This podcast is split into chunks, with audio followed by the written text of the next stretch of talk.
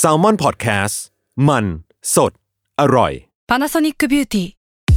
มากกว่าเครื่องเป่าผมด้วยนาโนอีเทคโนโลยีล่าสุดที่จะเปลี่ยนทุกประสบการณ์ที่คุณเคยมีนาโนอีมอยส์เจอร์พลัสเพิ่มความชุ่มชื้นให้เส้นผมหลังใช้งานมากขึ้นถึง 18 เท่า พร้อมชะลอการเฟดของสีผมสำหรับคนชอบทำสีผม ดูแลความชุ่มชื้นทั้งเส้นผม หนังศีรษะและผิวคุณ Panasonic NA0J มีเทคโนโลยีนาโนอีที่ care only you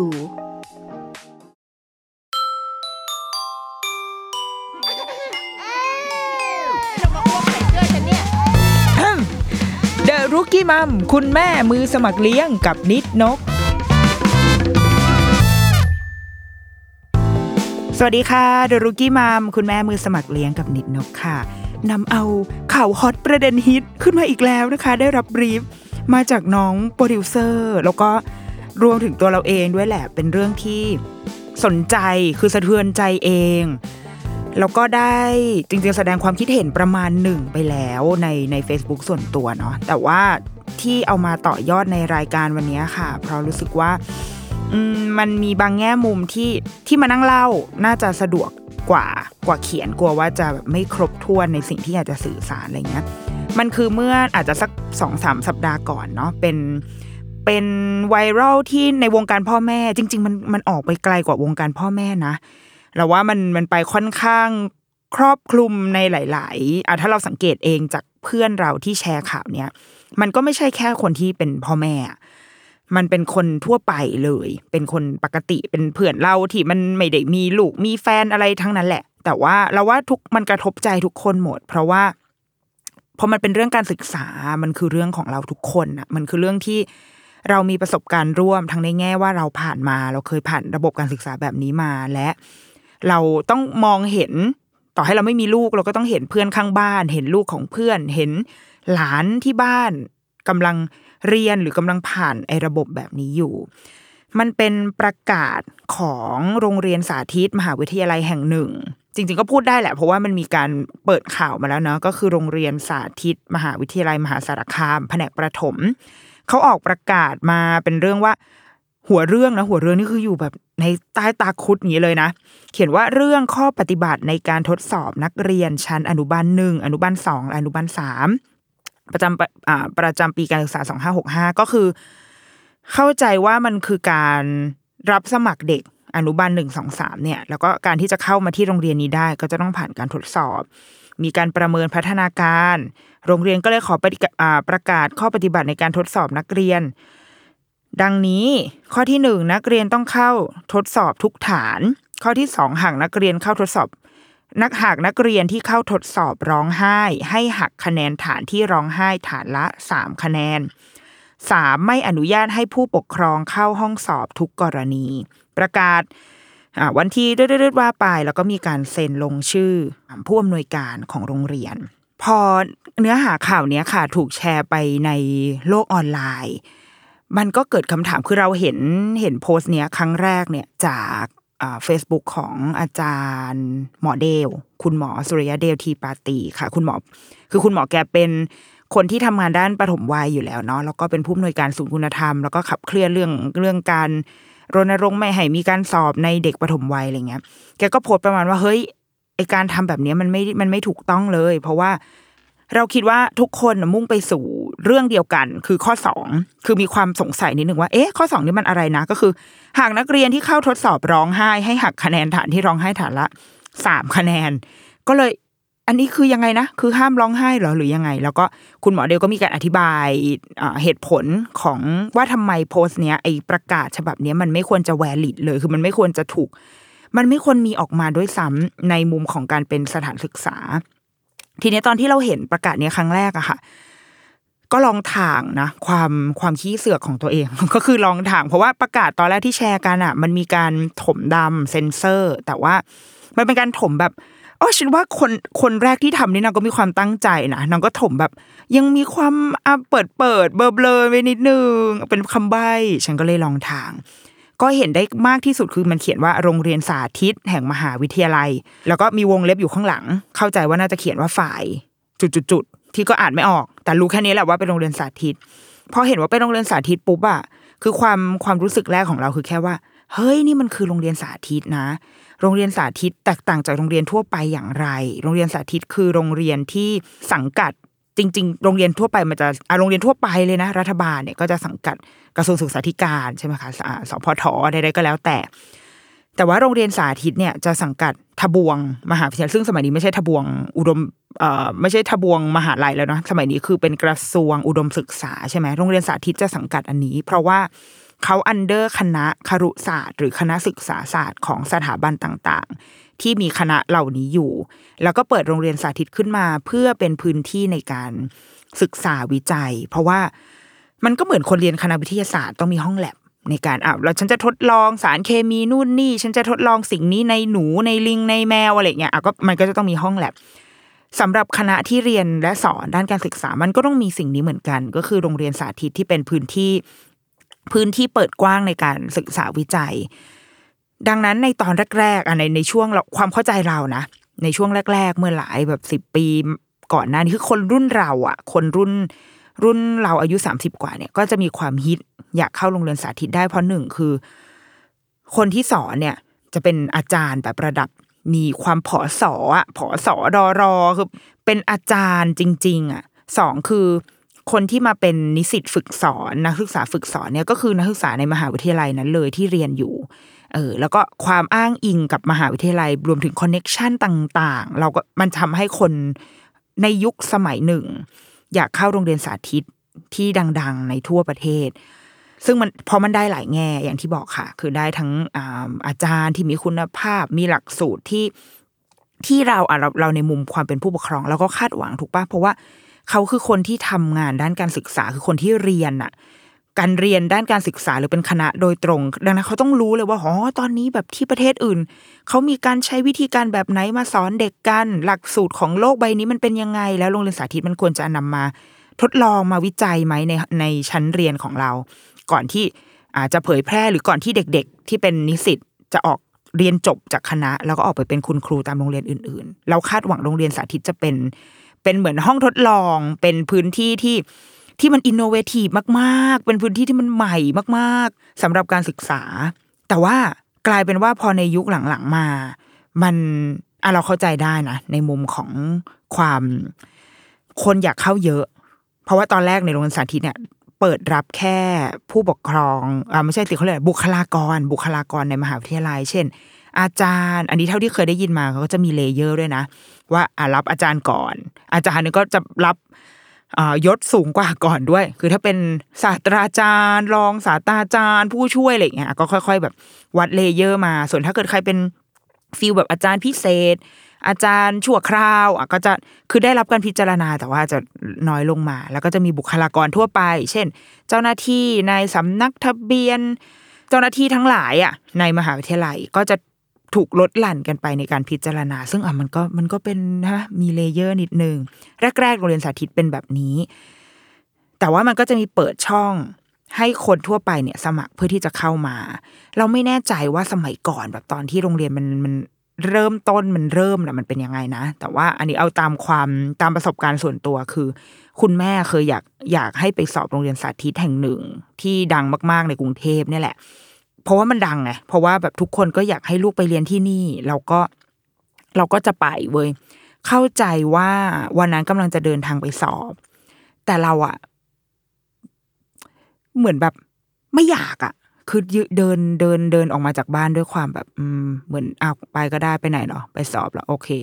แล้วแม่ก็คงเห็นหน้าที่แบบ หน้าไม่สบอารมณ์ที่สุดแม่ก็ถามว่าแบบเป็นอะไรเขาบอกว่าไม่อยากไปสอบไม่ รู้สึกว่าไม่อยาก เพราะว่าตอนนั้นไปสอบมาแล้วหลายโรงเรียนมากว่ามันสองสามโรงเรียน แล้วก็มีที่เรียนแล้วคือสอบได้ไปแล้ว แล้วทำไมยังจะต้องไปอีก คือฉันก็พอใจในแบบในที่ที่จะไปแล้ว แล้วก็รู้สึกว่า อีโรงเรียนนี้แม่ก็แฮปปี้นี่ คือมันใกล้ใกล้บ้านใกล้ที่ทำงานแม่ใด ๆ แล้วทำไมจะต้องแบบพาฉันไปที่นู่นด้วยอย่างเงี้ยวันนั้น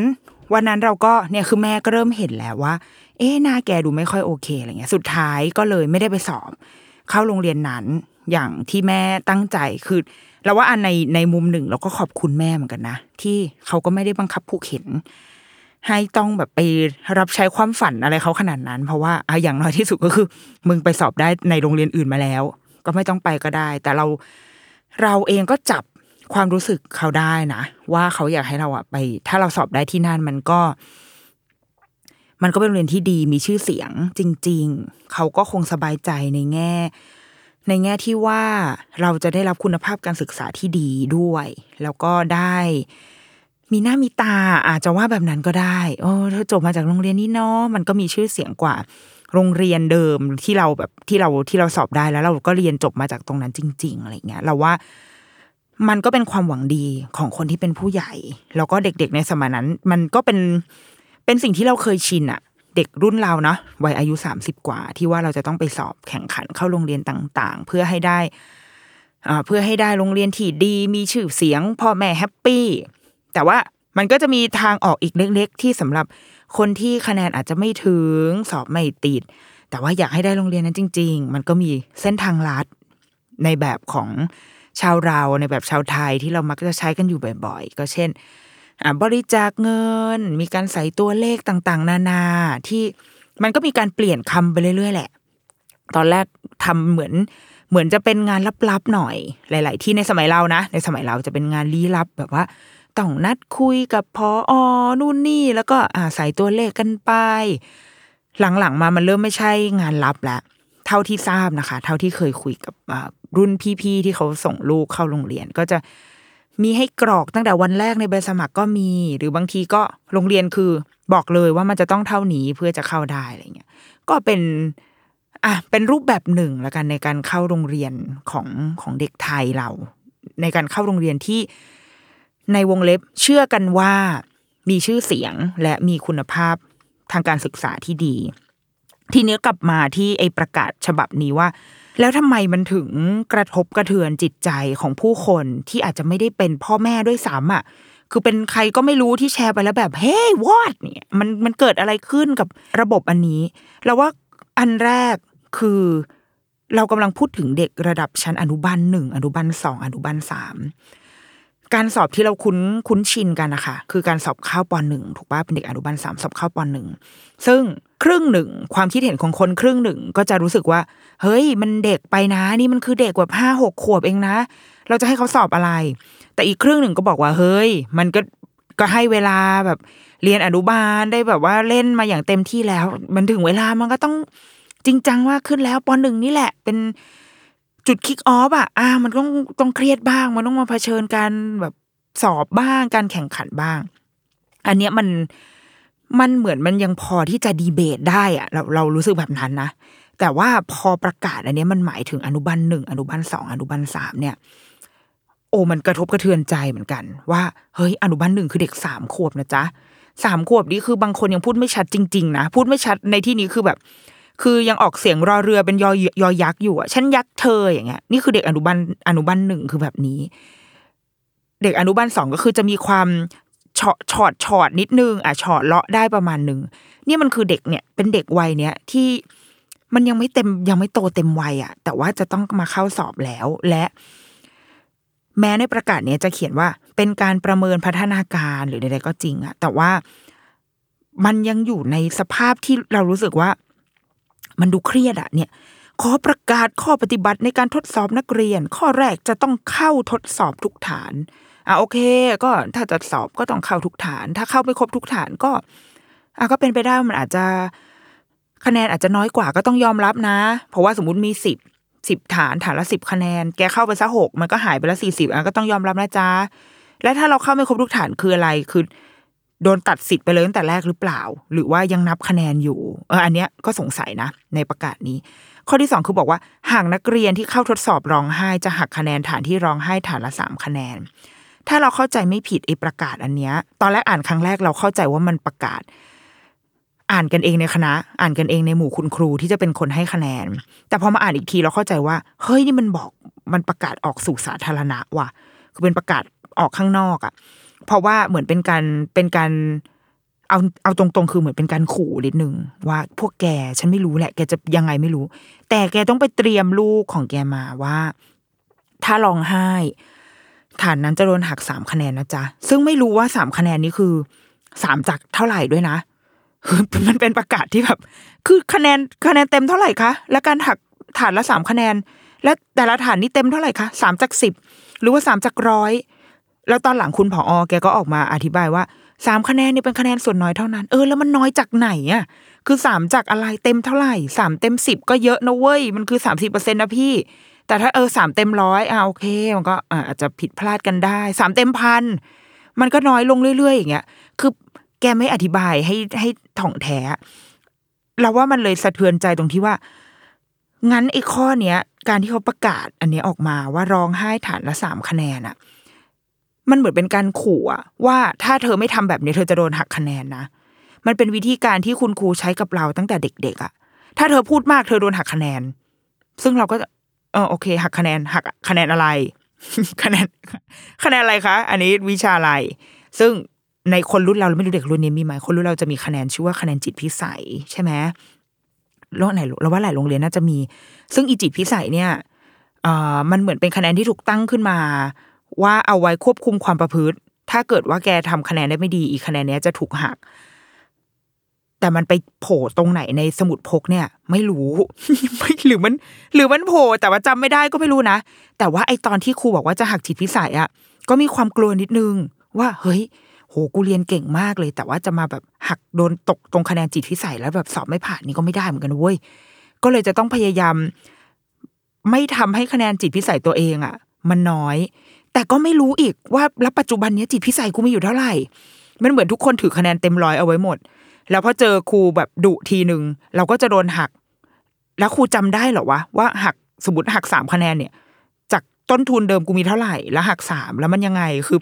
เราไม่ได้อยู่ในฮอกวอตส์นะคะ คุณครูที่ทุกคนจะมันมีระบบทางเวทมนต์ที่บันทึกคะแนนทุกคนเอาไว้ได้โดยอัตโนมัติอย่างเงี้ยแล้วมันหรือเราไม่ได้ใส่นาฬิกา smart watch กันทุกคนแล้วก็แบบอ้าวฉันหักเธอสามคะแนนแล้วก็นาฬิกามันก็บันทึกให้ระบบ AI ได้ฟังเสียงครูแล้ว แล้วก็คำนวณคะแนนให้ในนาฬิกาที่เราใส่เงี้ย มันไม่มีไงมันเหมือนเป็นคะแนนที่ตั้งขึ้นมา เอาไว้ขู่อะ เอาไว้บริหารอำนาจเอาไว้แบบ เฮ้ย ฉันจะหักคะแนนเธอแล้ว อีประกาศข้อเนี้ย เหมือนกันเลย คือมันมันเลื่อนลอยมากๆอะ มันเป็นการขู่เฉยๆว่า ถ้าเกิดร้องไห้จะหักคะแนนนะแต่หักสามคะแนนจากเต็มเท่าไหร่ไม่รู้นะแล้วมันจะมีผลอะไรมากไปกว่านี้ไม่รู้ รู้แค่ว่า ถ้าร้องไห้ก็จะโดนหักคะแนน แค่นั้นแหละ ฮ้ยอันนี้มันมันควรค่าแก่การเป็นประกาศที่อยู่อันเดอร์ตราครุฑแล้วอะคือมันคือประกาศอย่างเป็นทางการของสถานศึกษาที่ยิ่งไปกว่านั้นอีกคือสถานศึกษาที่เป็นโรงเรียนสาธิตแห่งมหาวิทยาลัยจุดๆอย่างเงี้ยโหเวลาเราตอบข้อสอบในมหาวิทยาลัยอะแบบเขียนข้อสอบส่งอาจารย์แล้วว่า เรายังอธิบายหลักการและเหตุผลได้อย่างชัดเจนกว่าการประกาศอย่างเลื่อนลอยแบบนี้อีกอะและนี่คือตั้งใจจะสื่อสารให้ผู้ปกครองเห็น แต่ความซวยคือกลายเป็นว่าโลกโซเชียลก็ได้แบบร่วมเห็นไปด้วยแล้วก็เลยโดนด่ากลายเป็นแบบกระแสตีกลับตามมาที่สุดท้ายแบบพออแกก็ต้องออกมาอะยกเลิกประกาศนี้แล้วก็ประกาศอันใหม่ออกมาแทน แต่ว่าคำสัมภาษณ์ของตัวผอเองก็ก็มีความบ้งหนักเข้าไปใหญ่ คือก็บอกว่าเฮ้ยประกาศนี้ใช้มาทุกปีอยู่แล้ว แต่ว่าก็เหมือนเพิ่งมามีประเด็นในปีนี้ แล้วเขาก็รู้สึกว่าการที่เราจะต้อง ประกาศสิ่งนี้ขึ้นมา คือการร้องไห้หักสามคะแนนเนี่ยก็เพื่อให้มันเป็นธรรมกับเด็กคนอื่น ที่มีความพร้อมด้วยให้กับเด็กที่เขาไม่ได้ร้องไห้ เพราะว่าพอเด็กร้องไห้คนหนึ่งสภาพของห้องมันก็จะเสียทันทีไอเด็กคนอื่นก็จะเริ่มหวั่นใจแล้วว่าเฮ้ยไอ้นี่ร้องไห้ทำไม แทนที่จะมีสมาธิในการทดสอบในการทำข้อสอบ ก็กลายเป็นว่าไม่มี แล้วก็เสียบรรยากาศกันไปทั้งห้องเลย ดังนั้นมันจึงต้องมีหลักการมีกฎข้อนี้อยู่เพื่อสร้างความเสมอภาคให้กับเด็กทุกคน เราก็เลยอยากจะแบบย้อนมา อันนี้เหมือนแบบว่า ถ้าพอได้ฟังก็จะดีมากนะคะ แต่ว่าอยากย้อนมาชวนคุยว่า ความเสมอภาคจริง ๆ แล้วคืออะไร ความเสมอภาคคือการทำให้เด็กทุกคนอยู่ในสภาพที่พร้อมในการสอบ โดยเท่าเทียมกันหรือเปล่า เราคิดว่าสำหรับคนที่โตแล้ว นึกภาพสนามสอบที่เราสอบกันเนี่ยค่ะ สนามสอบเอนทรานก็ได้อู้แต่ละพูดเอนทรานก็เด็กไม่เข้าใจadmission อะไรเงี้ยหรือว่าแม้กระทั่งสอบ ในตอนที่เราโตแล้วอะ IELTS ก็ดี TOEFL อีที่สอบเข้าทำงานเลยนะ TOEIC อะไรเงี้ยคือทุกสนามสอบพยายามออกแบบ ให้มันมีความเป็นธรรมกับผู้เข้าสอบทุกคนจริง ๆ แต่มันคงไม่สามารถที่จะทำให้ทุกอย่างมันมันร้อยเปอร์เซ็นต์ได้ เช่นตอนเราสอบเอ็นทรานซ์อะเราได้สนามสอบที่ค่อนข้าง ถือว่าใช้ได้เลยนะ ถือว่าโอเค เลยจำได้ตอนนั้นสอบที่โรงเรียนสตรีนนทบุรี แล้วก็มันโอเคอะ ราะว่าพอตอนออกจากห้องสอบแล้วก็มาคุยกับเพื่อนที่ไปสอบสนามสอบอื่นอะคือเพื่อนก็บ่นเว้ยว่ามึงแบบข้างๆกูเป็นวัด แล้วก็มีการสวดมนต์อะไรกันสักอย่างหนึ่งอะแล้วมันคือพอมันสวดมนต์ปุ๊บอะมันก็จะทำให้เราไม่มีสมาธิในการสอบอย่างเงี้ย คือสนามสอบที่เรานั่ง มันก็ทำให้เราไม่เสมอภาคกันแล้วนะคือความความดวงดวงดีดวงซวยของเราก็จะเกิดขึ้นจากไอการสอบตรงนี้ด้วย หรืออย่างเช่น ตอนเวลาเราไปสอบพวกภาษาอังกฤษ IELTS TOEFL TOEIC มันจะมี part ที่เป็นการฟัง ถ้าเกิดว่าคุณภาพของเสียงลำโพง หรือแม้กระทั่งในห้องสอบวันนั้นเกิดมีคนแบบขึ้นมาหนึ่งคนเนี่ย ก็คือชิบหายกันทั้งห้องเหมือนกันนะคืออ้าวแล้วประโยคเมื่อตะกี้พี่พูดอะไรคะ ไม่รู้แล้ว คือมันเป็นไปได้เว้ยว่าจะเกิดเหตุการณ์เหล่านั้นขึ้น และทำให้ สมมุติเราควรจะได้ร้อยคะแนนอะมันอาจจะหายไปได้ด้วยปัจจัยต่าง ๆ นานา แต่ ในวงเล็บว่านั่นคือสนามสอบของคนผู้ใหญ่อะ ของคนที่โตแล้ว ถ้าเป็นนักเรียนก็คือคนที่อยู่ในระดับแบบมัธยมศึกษาขึ้นไปแล้วที่ที่เราคิดว่าเขาจัดการดูแลรับผิดชอบตัวเองได้ดี พอประมาณหนึ่ง ที่จะไม่รบกวนคนอื่นที่จะที่จะยอมรับด้วยนะ ยอมรับสภาพว่าโอเค ฉันอยู่ในห้องสอบที่มันมีสภาพแวดล้อมแบบนี้ แล้วกูควรจะทำข้อสอบยังไงให้ได้ดีที่สุดอย่างเงี้ยคือ มันคือผู้ใหญ่อะมันคือผู้ใหญ่ดีลกับสิ่งนั้น แต่ว่าเนี่ยมันคือเด็กอนุบาล อนุบาลหนึ่งเด็กสามขวบที่ชีวิตประจำวันคือการกินเล่นนอน กินเล่นนอน กินเล่นนอนอยู่แค่นี้ ดังนั้น เมื่อการสอบมันไม่ใช่ธรรมชาติของเขาอะแล้วมันจะเสมอภาคได้ยังไง เด็กที่พร้อมที่จะสอบกับเด็กที่เด็กที่ไม่พร้อมที่จะสอบ กลายเป็นทำให้เด็กที่พร้อมสอบไม่เสมอภาคแบบนั้นหรอ ในเมื่อเรากำลังขัด กับขัดกับพัฒนาการ ขัดกับหลักการของความเป็นจริงอยู่อะเขาไม่ใช่เด็กที่จะสามารถคือคุณรู้อยู่แล้วว่าคุณออกแบบห้องสอบมา ปุ๊บ มีเด็กคนนึงร้องไห้ แล้วจะอาจจะทำให้เด็กอีกคนนึงเสียสมาธิ ถ้าเป็นเด็กมัธยมมันเกิดขึ้นได้ถูกไหมเรายอมรับให้มันเกิดขึ้นได้อะได้อะพวกแกก็ต้องยอมรับนะ แล้วก็เด็กๆ แต่ละคนก็จะต้องหาวิธีการจัดการตัวเอง หาวิธีการยอมรับและโฟกัสกับข้อสอบของตัวเอง แต่เด็กอนุบาลทำไม่ได้ ซึ่งคุณครูแล้วว่าคุณครูทุกคนรู้อยู่แล้ว ก็เลยกลายเป็นว่า งั้นเราจะต้องไปห้ามให้เด็กที่ไม่พร้อมอะอย่าให้มันมาเข้าห้องสอบ หรือถ้ามันมาก็จะต้องทำการทำการห้ามมันคือเหมือนเอาออกไป และดีที่สุดก็คือให้พ่อแม่รู้เอาไว้ก่อนเลยว่า ถ้าร้องไห้มันจะต้องโดนตัดคะแนนสามคะแนน ห้องสอบของเราจะได้เงียบสนิท เอ๊ะนี่ตกลงเป็นคุณครูอนุบาลจริงปะวะคือเป็นโรงเรียนที่ที่มีเปิดชั้นอนุบาลจริง ๆ ใช่ไหม แล้วห้องเรียนอนุบาลที่โรงเรียนเป็นยังไงอ๋ออยากรู้จริง ๆ นะว่าว่าถ้าห้องเรียนอนุบาลที่โรงเรียนก็ปกติก็สอนปกติ ก็คือเอาเด็ก ๆ มาเล่นร้องเพลงเต้นระบำพระอาทิตย์ยิ้มแฉ่งเนี่ยงั้นคุณครูก็ต้องรู้ดีว่าว่าห้องเรียนอนุบาลมันไม่มีทางเงียบอะมันจะเงียบได้ก็ต่อเมื่อตอนที่คุณครูเล่านิทาน เราเคยไปแบบ เคยไปดู observe ตอนคุณครูเล่านิทานเนี่ยโอ้โหเด็ก ๆ ก็คือแบบเหมือนตาจ้องอยู่ที่นิทานแล้วก็เงียบ แต่มันไม่ใช่ความเงียบที่ ที่เย็นชาไม่ใช่ความเงียบฉี่อะแต่มันเป็นความเงียบที่แบบ เออเรารู้ว่าทุกคนโฟกัสแต่มันก็จะมีเสียงนิดนึงแบบเอ้ยทำไมอันนั้นเป็นอย่างนี้มีเสียงหืออืออือมีเสียงว้าวขึ้นมา แต่ว่า มันคือความเงียบที่เกิดจากสมาธิที่แท้จริง แต่มันไม่ใช่ความเงียบที่ที่เหมือนมีคนถือไม้เรียวอยู่ข้างหน้า แล้วก็บอกว่า พวกแกเงียบแล้วก็ทำข้อสอบเนี่ยคำถามหลายที่หลายคนตั้งประเด็น คือตั้งแต่เหล่าบรรดานักวิชาการทั้งหลาย ครูอาจารย์คนที่ทำงานในวงการปฐมวัยอะค่ะ ก็เลยตั้งคำถามว่า เอ๊ะ ไอประกาศอันเนี้ยที่ออกมา จากคนที่ที่ว่าเป็นผอ. เนี่ย มีความเข้าใจในในเด็กในปฐมวัยจริง ๆ หรือเปล่า ก็มีคนไปขุด ฉันก็รักมากรักชาวเน็ตมากชาวเน็ตก็มีความไปขุดมาว่าเฮ้ยผอ. อะ background แกคือแกไม่ใช่คนไม่เก่งอะไรนะเอาแกก็เรียนจบด็อกตงด็อกเตอร์ แต่ว่าแกเรียนสายแบบ เคมีอะเราเราจำด้านของแกได้ไม่แม่นไม่แม่นนักนะคะ แต่ว่าจำได้ว่ามาจากสาย background คือด้านวิทยาศาสตร์ เคมีฟิสิกส์อะไรเงี้ย แต่แบบ เอ๊ะ แล้วทำไมถึงเป็นผอ. โรงเรียนสาธิตนะ ซึ่งมันก็เอาในในมุมของคนที่ไม่ได้อยู่ในวงการการศึกษาเลยอย่างเช่นเราในมุมพ่อแม่เราก็คาดหวังว่าวะว่าอ๋อ ผอ. ก็อาจจะต้องแบบมีความผ่านการศึกษาในด้านนี้มาบ้าง หรือถ้าไม่ผ่าน ไอ้พวกผลงานหรือว่าการพิสูจน์ตัวเองของเขาอะมันจะมันจะทำให้เราเลื่อมใสและเชื่อถือในตัวเขาเองโดยอัตโนมัติ โดยที่ โอเคไม่ต้องไม่ต้องสอบ ไม่ต้องจบครุศาสตร์มาก็ได้ อย่างเช่นครูใหญ่ที่โรงเรียนลูกเราอะ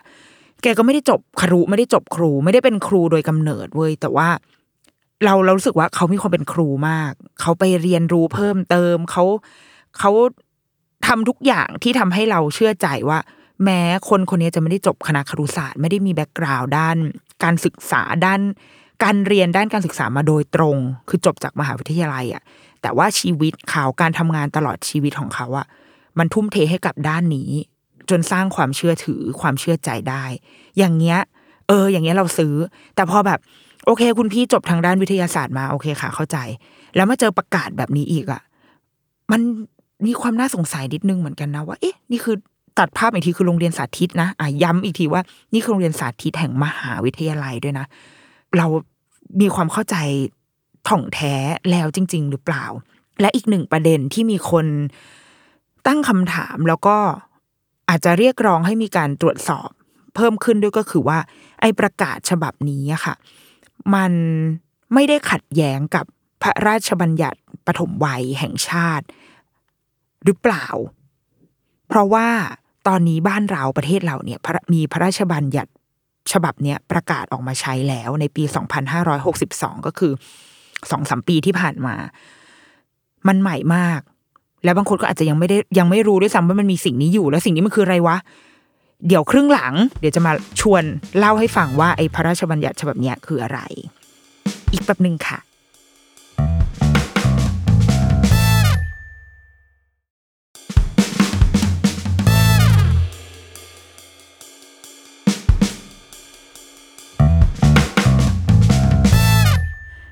มื่อตะกี้เกริ่นไปแล้วค่ะ เรื่องของพระราชบัญญัติการพัฒนาเด็กปฐมวัยปี 2562 คือเราอะพอจะได้ยินสิ่งนี้มาบ้าง เพราะว่าตอนนั้นลูกยังเล็กๆอยู่เลย เราก็ได้ไปฟังงานหนึ่ง คือเขาก็เป็นช่วงที่กำลังกำลังรณรงค์ให้ประเทศเราเนี่ยมีการประกาศใช้พระราชบัญญัติฉบับนี้ โดยคณะทำงานที่เขาพยายามจะแบบเหมือนร่างไปเยอะๆเลยอะแล้วก็เอาไปนำเสนอกับอืม เขาเขาใช้คำว่าอะไรรัฐสภาเหรอใช่ไหมในสมัยนั้น ซึ่งในตอนนั้นน่าจะยังเป็นสนชนะ เข้าใจว่า ถ้าถ้าจำไม่ผิดนะคะ คือมันน่าน่าจะยังเป็นรัฐบาลทหารอยู่ตอนนั้นนะคือยังไม่ได้มีการเลือกตั้ง ก็ก็เลยได้ไปสัมภาษณ์กับครูก้าอาจารย์กรองทองบุญประคอง ที่แกเป็นหนึ่งในทีมที่ผลักดันเรื่องพระราชบัญญัติฉบับนี้ค่ะ แล้วก็ไปถามว่า ทำไมคือทำไมมันจะต้องมีอีพรบฉบับนี้เกิดขึ้นด้วย ซึ่งตอนนั้นยังอยู่ในช่วงลูกผีลูกคนนะ ว่าสภาจะรับไหมถ้ารับแล้วจะสุดท้ายจะประกาศออกมาใช้หรือเปล่า สุดท้ายก็ออกมาใช้จริง ๆ เมื่อปี 2562 ซึ่งเนื้อหาในในพระราชบัญญัติการพัฒนาเด็กปฐมวัยพศ 2562 อันเนี้ยค่ะ มีเนื้อหาอะตอนแรกก่อนเขาบอกมาตราสามเขาบอกว่า เด็กปฐมวัยหมายความว่าเด็กซึ่งมีอายุต่ำกว่า 6 ปีบริบูรณ์ และให้หมายรวมถึงเด็กซึ่งต้องได้รับการพัฒนา ก่อนเข้ารับการศึกษาในระดับประถมศึกษา อันนี้คือคำว่า definition ของคำว่าเด็กปฐมวัย การพัฒนาเด็กปฐมวัย หมายความว่าการดูแลพัฒนาและจัดการเรียนรู้สำหรับเด็กปฐมวัย หญิงตั้งครรภ์หรือผู้ดูแลเด็กปฐมวัย ผู้ดูแลเด็กปฐมวัย หมายความว่าบิดามารดา ผู้ปกครอง หรือผู้ซึ่งเลี้ยงดูเด็กปฐมวัย สถานพัฒนาเด็กปฐมวัย คือ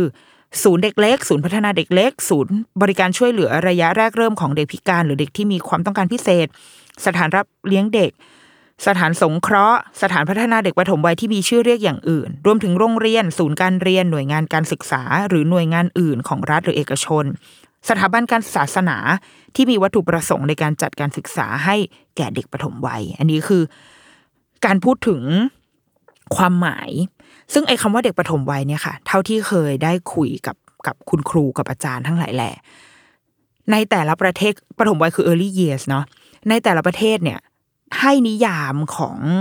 คำว่าปฐมวัยแตกต่างกันไป ในทางจิตวิทยา พัฒนาการในทาง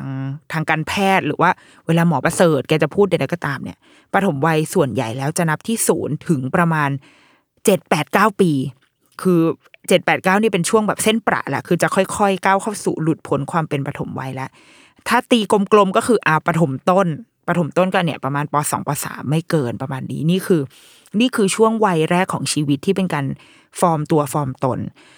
ไม่ใช่แค่แรกเกิดด้วยนะคะ แล้วเราว่าอะโอเคในในพระราชบัญญัติฉบับนี้ก็ ก็เขียนเอาไว้ได้น่าสนใจคือเขาแค่บอกแค่ว่า เด็กซึ่งมีอายุต่ำกว่าหกปีบริบูรณ์ แต่ไม่ได้บอกว่าเริ่มต้นที่ไหน ดังนั้นมันก็เป็นไปได้ว่าเริ่มต้นตั้งแต่อยู่ในครรภ์เพราะว่าในข้อดูแลอ่าในข้อที่บอกว่าพัฒนาเด็กปฐมวัยเนี่ยก็มีการพูดถึงหญิงตั้งครรภ์ด้วย แสดงว่ามันก็จะแตะไปถึงคุณแม่ที่ยังดูแลเด็กอยู่ ซึ่งมันก็ตรงกับที่เคยไปสัมภาษณ์ครูก้า คือแกก็บอกว่า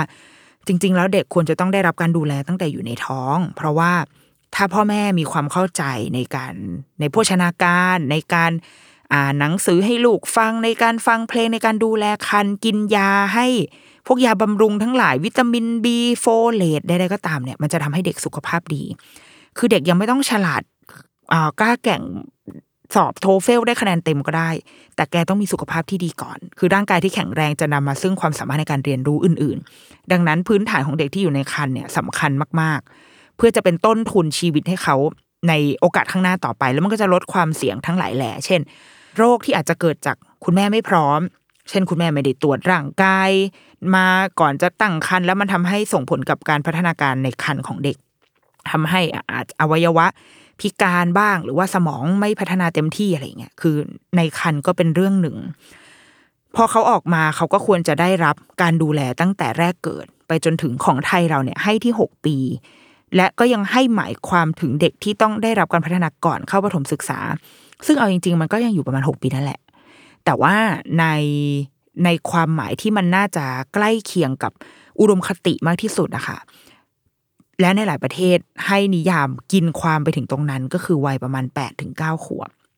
เพราะอะไรทำไมเราถึงคือได้ถามครูเหมือนกันค่ะว่า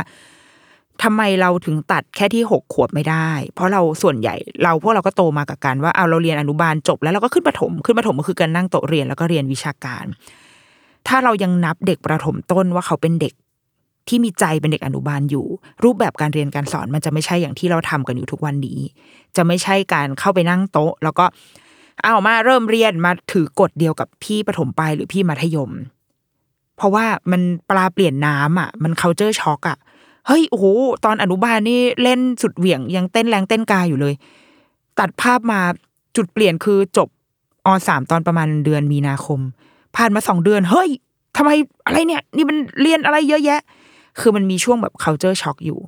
ดังนั้นครูบอกว่าช่วงที่เป็นรอยต่อการข้ามชั้นข้ามวัยก็คือการส่งเด็กจากอนุบาลสามขึ้นสู่ปหนึ่งสู่ปสองและตอนประมาณปสามเนี่ย มันจะเป็นวัยที่เขาพร้อมแล้วคืออ่านออกเขียนได้ มี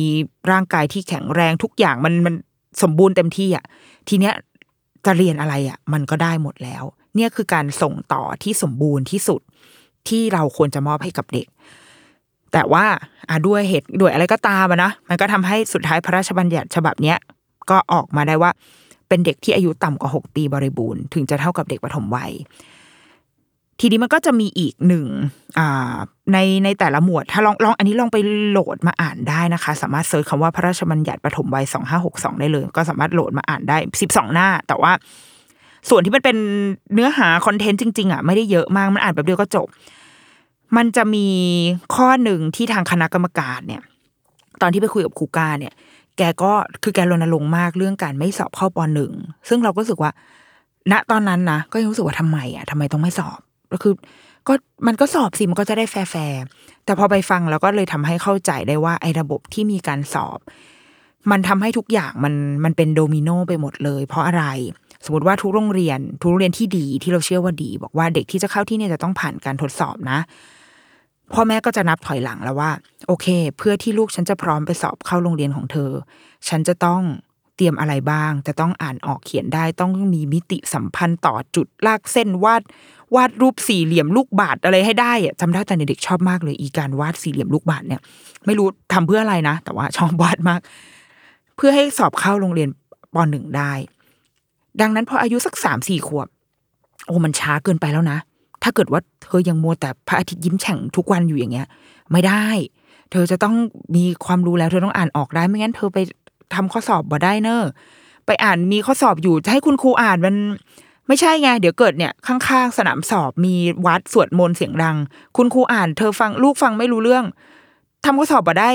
แล้วเป็นนี่เป็นคนเหนือเหรอทำไมทำไมต้องมาบ่ได้อะไรด้วย ถ้าคุณครูมาอ่าน แล้วทำไม่ได้ ถ้าอ่านเองได้ก็จะดีมากเลยลูก ก็เลยทำให้เด็กๆทุกคนต้องเตรียมตัวคือมีเวลาที่จะเป็นเด็กอะน้อยลง พอถึงประมาณสี่ห้าขวบเขาก็จะต้องเตรียมตัวเพื่อที่จะเข้าโรงเรียนประถมแล้ว ครูหรือว่าคนที่ทำงานด้านเนี้ยค่ะ ก็เลยรู้สึกว่าไอ้ระบบการสอบเข้าปหนึ่งเนี่ย มันทำให้ต้นทางของความเป็นเด็กอะมันสูญมันสูญเสียแล้วมันรวนไปหมด มันรวนเลยคือมันทำให้แบบ ผู้ปกครองพะว้าพะวงมากว่าเอ๊ะถ้าเราส่งลูกไปเรียนโรงเรียนทางเลือก หรือส่งลูกไปโรงเรียนโรงเรียนอินเตอร์ แล้วเราจะกลับมาสอบเข้าโรงเรียนสาธิตเขาเอ๊ะเขาจะสอบได้ไหมนะเขาจะอ่านภาษาไทยได้ไหมหรือว่าเขาจะอ่านออกไหมเลยอีอีผู้ที่โรงเรียนทางเลือกเนี่ยคือยังไม่ต้องอ่านภาษาไทยก็ได้ อ่านอะไรไม่ออกเลยดีกว่า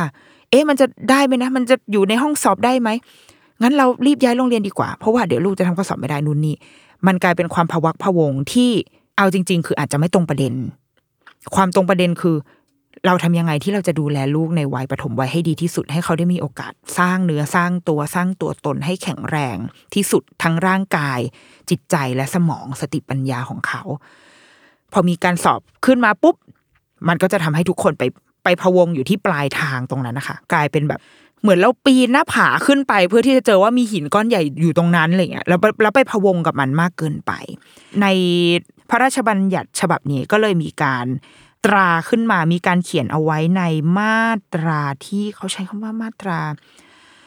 มาตราที่แปดเขียนว่าการจัดการเรียนรู้ของสถานพัฒนาเด็กปฐมวัยต้องเป็นไปเพื่อเตรียมความพร้อมของเด็กปฐมวัย แต่ต้องไม่เป็นการจัดการเรียนรู้ที่มุ่งเน้นการสอบแข่งขันระหว่างเด็กปฐมวัย อันนี้เท่าตามที่เราเข้าใจนะ เราเข้าใจว่าในฉบับที่คณะทำงานด้านเนี้ยส่งไปอะค่ะ อาจจะไม่ใช่คำนี้ คือคิดว่าคงมีความเฉพาะเจาะจงมากเลย ทีเดียวว่า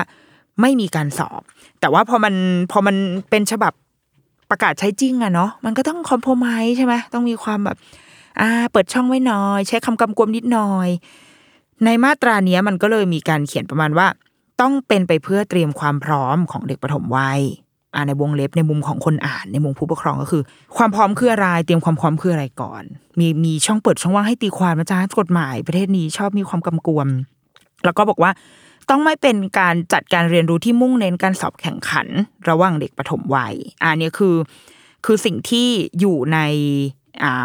พระราชบัญญัติฉบับนี้ ซึ่งในบรรดาของผู้ผู้เขาเรียกอะไร ผู้ทำงานทางด้านนี้ค่ะ เขาก็รู้สึกว่า ในเมื่อพระราชบัญญัติประกาศใช้แล้ว เราก็มีการบอกว่าเราจะไม่มีการสอบแข่งขันกันอีก แล้วอย่างเงี้ย โรงเรียนที่ยังยังประกาศออกมาว่าว่ายังมีการสอบแข่งขันนี่หมายความว่าไง คือหมายความว่า ก็ก็จะทำหรอ ก็เป็นฟีลแบบ เป็นฟีลเหมือนกับตำรวจที่รู้อยู่แล้วว่า เจอทางม้าลายจะต้องหยุดให้คนข้าม แต่ก็ก็ไม่หยุดไง คือถ้าเป็นคนทั่วไปเราเข้าใจได้นะว่า อ่าไม่รู้อะไม่รู้ไม่เคยรู้เลยโตมาในถ้ำไม่รู้หรอกว่าทางมาลายมันต้องหยุดอะมันก็พอจะกล้อมแกล้มเข้าใจก็ได้วะ แต่ว่านี่พี่เป็นตำรวจไงก็คือพี่เรียนกฎหมายมา พี่ก็ต้องรู้ดิว่านี่มันทางมาลายอย่างเงี้ยแล้วว่านี่มันก็คือคล้ายๆกันหรือเปล่าวะคือนี่คือคนที่ทำโรงเรียนอนุบาลเนาะทำการศึกษา ต้องรู้แหละ มันคงต้องอยู่ในการอบรมอะไรบ้างแหละว่า พระราชบัญญัตินี้มันประกาศออกมาแล้ว แล้วมันมีการพูดถึงการการสอบ แต่ก็ยังทำให้มีอยู่ในยังดันทุลังให้มันมีอยู่เนี่ย เอ๊ะมันคือเพราะอะไรวะคือทำไมถึงยังยังทำหรือมันยังมูฟออนไม่ได้หรอคือยังเฮ้ยไม่ได้นะ ผู้ปกครองเขายังอยากได้อะไรเงี้ยมีหลาย ๆ โรงเรียนที่ที่มีความกล้าหาญมากขึ้นแล้วในการทำเช่น โรงเรียนสาธิตสาธิต มสวประสานมิตร น่าจะทำมาปีสองปีแล้วนะคะ ก็คือใช้การจับฉลากเข้าสาธิตเกษตรเพิ่งเพิ่งประกาศเมื่อปีเนี่ยล่าสุดนี้ว่าก็ใช้การจับฉลากเข้าเหมือนกัน คืออาจจะอ้างว่าด้วยโควิด หรืออะไรก็แล้วแต่เนาะแต่ว่าก็ก็มูไปสู่ด้านนี้แล้ว แต่อีกหลาย ๆ โรงเรียนก็ยังคงยืนยันที่จะใช้การแบบ เขาไม่ใช่ตอนนี้เขาไม่ไม่มีใครใช้คำว่าทดสอบแล้ว แต่ก็เปลี่ยนคำเช่นการประเมินความพร้อมประเมินพัฒนาการ ซึ่งเอาจริงๆปะเครียดกว่าเดิมอีกนะ เครียดกว่าบอกว่าสอบอีก พ่อแม่ เพราะว่าเราเข้าไปเห็นแบบคอมเมนต์คุณพ่อคุณแม่ก็จะแบบ แล้วคืออะไร คือการทดสอบความพร้อมคืออะไรแบบเราฉันจะได้เตรียมลูกถูก เพราะตอนเนี้ย ทุกคนเตรียมลูกมาเพื่อทำข้อสอบชุดเก่า ข้อสอบชุดเดิมที่ที่เราพอจะเดาได้ว่าโรงเรียนจะออกมาแบบไหนเพราะโรงเรียนทำมาแล้วยี่สิบกว่าปีอะโอเค ลูก ลูกฉันจะต้องรู้สิ่งเหล่านี้นะ เป็นแนวข้อสอบสาธิตบลาบลาบลาแต่ตอนนี้เอ้ยพอโรงเรียนบอกจะสอบแบบใหม่เป็นการเตรียมความพร้อมทำไงอะเอาบอกดีเดี๋ยวจะได้เตรียม มันกลายเป็นว่า เหมือนเคว้งคว้างหนักกว่าเดิมอีก แล้วก็เกิดความเครียดในหมู่ผู้ปกครอง และอาจจะเครียดในหมู่เด็กด้วยก็เป็นไปได้ มันก็เลยน่าสนน่าสนใจแล้วก็น่าสงสัย แล้วก็น่าจะคุยกัน คือเหตุผลที่เราเอาเรื่องนี้มาคุยในรายการวันนี้ค่ะ เพราะว่าหนึ่งคือเราอยากจะชวนคุณพ่อคุณแม่มาเข้าใจก่อนว่าตอนนี้เรามีพระราชบัญญัติฉบับนี้ อยู่แล้วจริง ๆ ที่ว่าด้วยการคุ้มครองเด็กปฐมวัย แล้วก็มีเนื้อหาใจความส่วนหนึ่งที่พูดเรื่องการสอบเข้า การทดสอบเพื่อที่จะเข้าโรงเรียนอย่างเนาะอย่างอย่างแม็กซิมัมก็คือการสอบเข้าปหนึ่งเพราะว่าพระราชบัญญัติมัน cover แค่เด็กหกขวบเนาะดังนั้นมันก็ มันก็จะกินความได้แค่การสอบเข้าปหนึ่งและ อนุบาลมันไม่ควรจะมีการสอบเข้าอยู่แล้วอะแต่ว่าโอเค มันก็ยังมีบางโรงเรียนทำเนี่ย คือเราอยากให้คุณพ่อคุณแม่ที่ตอนนี้อาจจะยังอาจจะยังไม่แน่ไม่รู้ไม่เคยรู้มาก่อนว่ามีสิ่งนี้อยากชวนไปอ่านพระราชบัญญัติฉบับนี้ แล้วก็ถ้าเป็นไปได้ อยากชวนอ่านสัมภาษณ์ที่เราเคยคุยกับครูก้าเอาไว้เมื่อประมาณสองสามปีก่อนค่ะ เรื่องของพระราชบัญญัติฉบับนี้แหละ ว่าทำไมมันถึงสำคัญ ทำไมเราถึงควรจะมี แล้วทำไมวัยปฐมวัยเนี่ย มันถึงควรได้รับการปกป้อง ควรที่จะปล่อยให้เขาได้เป็นเด็กอย่างเต็มที่จริง ๆ โดยที่ไม่ต้องมีการมากังวลเรื่องการสอบเข้าโรงเรียนใด ๆ ก็ตามแต่เนี่ยลองเซิร์ชได้ค่ะว่าอยู่ในเว็บไซต์ MOM อ่าลองเข้าไปลองเข้าไปหาได้ค่ะ ก็จะมีมีสัมภาษณ์อันนี้อยู่ ซึ่งเราอยากชวนอ่านจริง ๆ คือ มันทำให้เราในวันนั้นที่เราก็คิดว่า เออ เราก็มีภาพต่อการศึกษาประมาณนึงนะแต่พอไปคุยกับครูวันนั้น แล้วเราเข้าใจมากขึ้น ว่าระบบที่มันบิดเบี้ยว มันส่งผลกับผู้ปกครอง มันส่งผลกับเด็กๆ จริง ๆ แต่ถามว่าอ่านแล้วจะสบายใจขึ้นไหมก็ไม่หรอก เพราะว่ามันคืออีโคซิสเต็มอะที่ทุกอย่างมันจะต้องมันจะต้องรองรับ ถ้าลูกโอเค ลูกฉันเรียนจบอนุบาลมาแบบไม่รู้อะไรเลย ไม่รู้จัก กอไก่ขอไข่ไม่รู้อะไรเลย แล้วลูกฉันจะไปต่อ โรงเรียนประถมได้ยังไงในเมื่อ โรงเรียนประถมที่มีความเข้าใจในในวัยประถมวัยจริง ๆ ในเด็กปหนึ่งที่ว่าเด็กปหนึ่งอาจจะเข้ามาแบบเบลอเลยนะ คือไม่รู้เลยอะไรคะกอไก่ฉันไม่รู้จักอะไรมาก่อนเนี่ย มีโรงเรียนประถมสักกี่แห่งที่ที่ยอมรับที่ที่เปิดโอกาสให้เด็กพวกนี้และใจเย็นกับเขาว่า มันยังไม่ใช่เวลาที่เขาจะรู้และเขาจะรู้ได้ มันมีไม่เยอะโรงเรียนประถมที่เป็นโรงเรียนทางเลือกหรือเป็นโรงเรียนที่ที่ใจกว้างกว่านั้นอะมันอาจจะมีไม่เยอะมาก ตามที่พ่อแม่เข้าใจ ก็เลยทำให้พ่อแม่ก็มาเครียด พอลูกอยู่ประมาณอนุบาลสามพอยังเขียนไม่ได้ก็จะเริ่มเครียดละว่าเฮ้ยถ้าไปปหนึ่งแล้วเขาจะรอดหรือไม่รอดวะมันมันเข้าใจได้อะเออเพราะเราเป็นพ่อแม่เราก็เข้าใจเหมือนกัน มีมีเพื่อนผู้ปกครองเราหลาย ๆ คนที่ก็วันไหว ว่าแล้วแล้วปหนึ่งลูกจะเป็นยังไงวะ เขาจะโอเคไหม เขาจะไปเครียดตอนเขาอยู่ปหนึ่งหรือเปล่าอะไรอย่างเงี้ย ซึ่งบางทีมันไม่มีคำตอบนะ ไม่มีไม่มีใครให้คำตอบเราได้ดีที่สุด ส่วนตัวเราเองเราก็ไม่รู้เหมือนกันเว้ยว่า เมื่อถึงตอนนั้นแล้ว ลูกจะ suffer หรือเปล่า เพราะว่าตอนนี้คือไม่รู้อะไรเลยเขียนเขียนเลขสี่ยังเขียนกลับด้านอยู่เลยอะวันก่อนนางไปนั่งกินข้าวแล้วก็เอากระดาษมานั่งเขียนแล้วก็ นี่คุณแม่หนูเขียนเลขสี่เพราะว่าอ่าช่วงนี้คุณครูเขาจะแบบ เหมือนค่อย ๆ ให้เรียนทีละเลขอะ คือ เรียนอาทิตย์ละเลขทำไมมันช้าขนาดนี้ ก็คือเรียนเลขหนึ่งไปเลยหนึ่งอาทิตย์นะทำกิจกรรมอะไรไปอย่างเงี้ย แล้วอาทิตย์นั้นคือทีว่านางน่าจะเจอเลขสี่เข้าไปเขาเขียนคุณแม่หนูเขียนได้ค่ะ ปรากฏเอามาดู โอเค ลูกเยี่ยมเลย เขียนผิดด้านครูปวดหัวมากแต่ว่า ก็คือเออคือมันไม่ได้มีความคาดหวังอะไรไงก็โอเค ได้ลูกอะเดี๋ยวแม่เดี๋ยวแม่เขียนแบบของแม่ให้ดูนะแบบนี้อะแต่ถ้าหนูถ้าเมื่อไหร่หนูพร้อมหนูก็เขียนแบบแม่นะลูกถ้าเขียนไม่ได้ก็ไม่เป็นไรก็ไม่ได้ซีเรียสอะไรคืออย่างเงี้ย คือมีเด็กที่แบบ ไม่รู้ฉันไม่รู้อะไรทั้งนั้นเลยค่ะ อยู่อะ เราก็ไม่รู้หรอกว่าไปตอนไปปหนึ่งแล้วมันไปนั่งเออไปนั่งอองอยู่ในห้องแบบเพื่อนเพื่อนเพื่อนเพื่อนเอากราฟมาภาษาอังกฤษอะไรกันจ้ะคุณฉันยังไม่รู้เรื่องเลยเงี้ยมันก็จะเป็นไปได้ แต่ว่า อออ มันก็ชีวิตก็คือรู้ว่าเสี่ยงแต่คงต้องขอลองละมั้ง อืมสำหรับเรานะสำหรับเรา แต่ว่าเราเข้าใจได้ถ้าผู้ปกครองจะหวั่นไหว จะรู้สึกเครียด เพราะว่าระบบบ้านเรามันไม่สิงกันเลยอะ่ะมันไม่มีอะไรที่เอื้ออำนวยให้เราสักอย่างเลยอะ่ะแล้วมันก็ก็เลยทำให้เราต้องเนี่ยแหละ ตกอยู่ในความกังวลกันไปหมดในทุกทางหันไปทางไหนก็ก็หาทางออกไม่ได้ แต่ว่า ถ้าถามเราสำหรับเรานะสำหรับเรา เรายังคิดว่าพ่อแม่คือคือเสียงสวรรค์จริง ๆ พ่อแม่คือคนที่สำคัญที่สุดในตอนนี้ เพราะว่าเพราะว่าอะไรแล้วว่า คนที่อยู่รอบตัวเด็กคือโรงเรียนเนาะคือพ่อแม่แล้วก็ตัวเด็กเอง เด็กๆอะ่ะ ยังเขายังปกป้องตัวเองไม่ได้หรอกเขาเขายังไม่รู้ว่าอะไรเขาควรจะได้อะไร เขารู้แค่ว่าตอนนี้เขาอยากทำอะไรคือเขาอยากเล่น เขาอยากแค่ แค่ได้อยู่กับพ่อแม่แล้วก็เล่นสนุกไปวันๆเท่านั้นนี่คือสิ่งที่สำคัญและจำเป็นที่สุดในชีวิตเขา จริง ๆ ไม่มีอะไรสำคัญไปกว่าพ่อแม่เราว่านะสำหรับเด็กๆอะใครสักคนที่เขารักแล้วก็แบบ ขอแค่ได้อยู่กับแม่ทั้งวันก็คือหนูมีความสุขแล้วค่ะไม่ได้ ไม่ได้ต้องการการพัฒนาอะไรเลยค่ะถ้าไปถามเด็กแล้วว่าเขาต้องการแค่นั้น คนที่จะ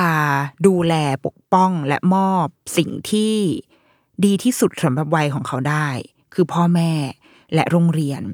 แต่ก่อนเราเคยเชื่อว่าโรงเรียนอะคือเราเคยให้เครดิตอะโรงเรียนมีมี accountability บางอย่าง มีเครดิตบางอย่างที่ที่พ่อแม่เชื่อว่าได้ว่าโอเค ถ้าโรงเรียนบอกว่ามาแบบนี้มันก็คือดีค่ะ เชื่อค่ะอย่างเงี้ย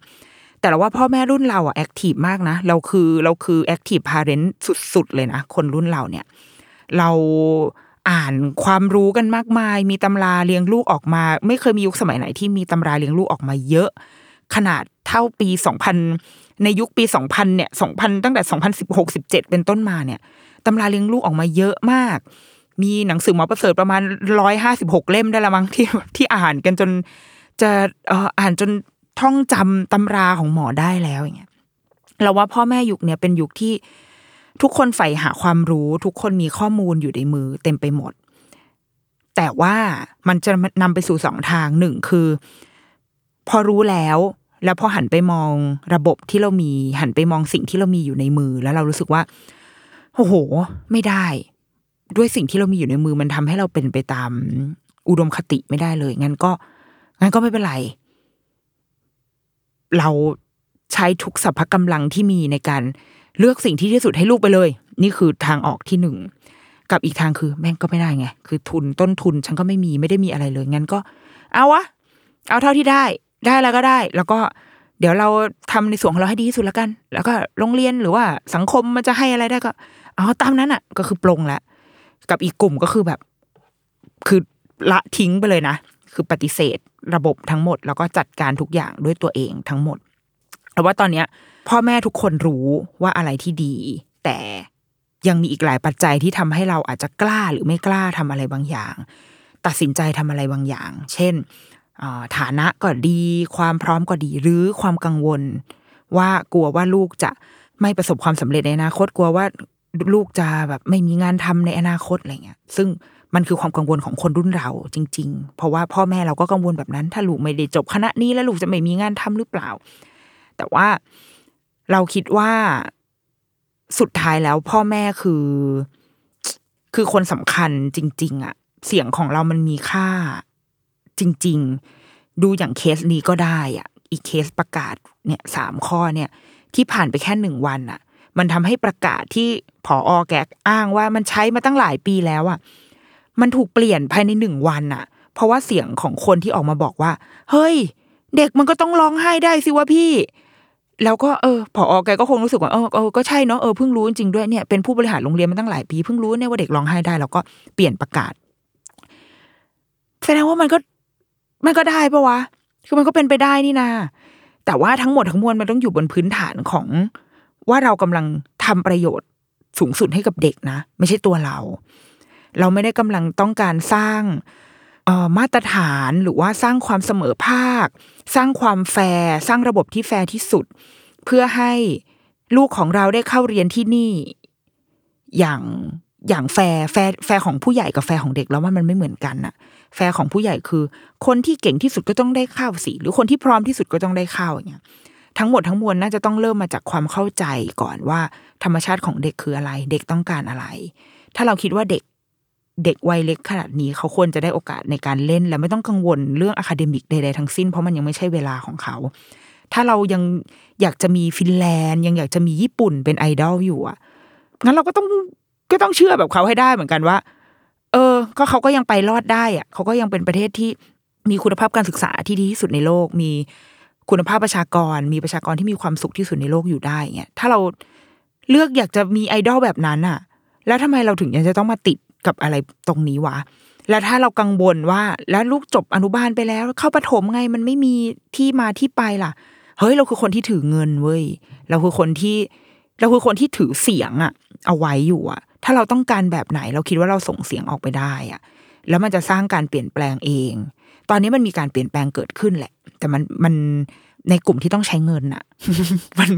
มันมีโรงเรียนอันอย่างเนี้ยช่วงหลาย ๆ สัปดาห์ที่ผ่านมามีกระแส เช่น โรงเรียนสาธิตธรรมศาสตร์ มีกระแสโรงเรียนโรงเรียนหลาย ๆ โรงเรียนที่น่าสนใจ ที่เราพอเราอ่านข่าวแล้วเรารู้สึกว่าโหแปลกใหม่เจ๋งเท่อยากให้ลูกไปเรียนอย่างเงี้ยแต่ว่าโหค่าเทอมแพงจังเลยทุกโรงเรียนที่เราเคยดูอะโอ้ค่าเทอมมันต้องใช้ใช้เงินจำนวนหนึ่งในการเข้าโรงเรียนนั้น มันสะท้อนอะไร สะท้อนว่าการศึกษาไม่ไม่ควรจะถูกอะการศึกษาที่ดีมันก็ต้องมาพร้อมกับการลงทุน และที่ดีที่สุดคือรัฐควรจะต้องลงทุนไม่ใช่เรา แต่ตอนนี้ในเมื่อพอรัฐไม่ลงทุนใครที่พอที่จะมีกำลัง ก็เลยต้องไปเสียเงินเอง แต่ไม่ใช่การแบบเราเราเคยเห็นบางคอมเมนต์ก็บอกว่าโอ้ก็เนี่ยก็ค่าเทอมแพงแบบนี้ไงแบบความเหลื่อมล้ำอะไรเงี้ยใช่เว้ยมันตอนนี้มันจะเป็นต้องเหลื่อมล้ำจริงว่ะก็เข้าใจอะ เราก็อยากได้การศึกษาที่แบบสุดยอดล้ำๆไปเลย แต่เราก็ไม่มีตังค์ส่งลูกเราเรียนเหมือนกัน เพราะตอนนี้ทุกอย่างมันต้องใช้เงินหมด เราเลยคิดว่าสุดท้ายแล้วพ่อแม่ เราเอาในบ้านเราเองก่อนแหละใช่เว้ยเอาลูกเราให้รอดก่อน แต่เราก็ต้องอย่าลืมที่จะเเอาลูกคนอื่นให้รอดไปด้วยเหมือนกันอะเพราะสุดท้ายแล้วเด็กทุกคนมันจะมาโคจรมาเจอกันเว้ยในในเวลาของเขาอะอีกสิบสิบห้าปี เขาจะโคจรมาเจอกันในสังคมของเขาในวันนั้น ในวันที่มันคือยุคของเขาจริงๆอะไม่ใช่ยุคของเราแล้ว มันคือยุคที่เราจะต้องเอเลี้ยงเป็ดเลี้ยงปลาแล้วก็ปลูกต้นไม้ แล้วก็ส่งสวัสดีสวัสดีวันจันทร์ นั่นคือยุคของเราในอีกยี่สิบสามสิบปีข้างหน้าเว้ยนั่นคือที่ทางของเรา แต่ว่าเด็ก รุ่นเขาเนี่ย ที่ตอนนี้อายุสี่ห้าขวบอะเขาจะมาเจอกันในอีกสิบยี่สิบปีข้างหน้า แล้วสังคมในตอนนั้นจะเป็นยังไง เรามีเด็กที่อยู่ในโรงเรียนที่มีมาตรฐานสูงมากระดับโลกโรงเรียนอินเตอร์ พูดได้เจ็ดภาษา กับเด็กที่ยังอยู่ในโรงเรียนที่ห้ามร้องไห้ ถ้าร้องไห้โดนหักสามคะแนน ต้องใส่กระโปรงให้มีความยาว ต่ำกว่าเข่าลงมาสามนิ้ว ยาวกว่านั้นก็ไม่ได้นะ แล้วก็สูงกว่านั้นก็ไม่ได้ เหตุผลคืออะไรไม่รู้ จะต้องตัดผมให้ได้ทรงนี้เท่านั้น จะต้องเปิดดู MV เพลงบ้านเกิดเมืองนอนทุกวันและร้องเพลงให้ได้ตอนเช้าอะไรเงี้ยเรามีเด็กที่มาจากหลากหลายคุณภาพการศึกษามากๆนะแล้วเราจะโคจรมาเจอกันในวันในอีกยี่สิบปีข้างหน้า ในวันที่ทุกอย่างมันจะเหลื่อมล้ำกว่าทุกวันนี้อีกนะ แล้วเราจะสบายใจแล้วเราจะวางใจให้ลูกเราอยู่ในในตรงนั้น ลูกเราอยู่ตรงไหนก่อน ลูกเราอยู่ตรงไหน แล้วตัวเขาจะเป็นยังไง เราว่า มันน่าคิดอะเราโตคนเดียวไม่ได้อะเราอยู่ในสังคม หรือเราจะหนีไปเลยก็ได้ สุดท้ายทุกคนอาจจะหนีไปจากที่นี่เลยก็ได้ แล้วคนที่ยังอยู่ล่ะ จะทำยังไงเราว่ามันเป็นคำถามที่คุณพ่อคุณแม่ น่าจะต้องเอาตัวเองให้รอดใช่ ฉันยังคงสนับสนุนให้ทุกคนเอาตัวเองให้รอดค่ะ แต่ว่าสุดท้ายเราต้องพากันให้รอดไปให้หมดด้วย เมื่อไหร่ก็ตามที่เราสร้างความเป็นธรรมให้กับคนอื่นอะมันก็จะเกิดความเป็นธรรมให้กับตัวเราเองนี่แหละ แล้วสุดท้ายมันก็คือมันก็คือโลกที่ลูกเราจะต้องอยู่ไปในวันข้างหน้า เราว่าเราช่วยกันได้อะเดรุกี้มัมสัปดาห์นี้สวัสดีค่ะ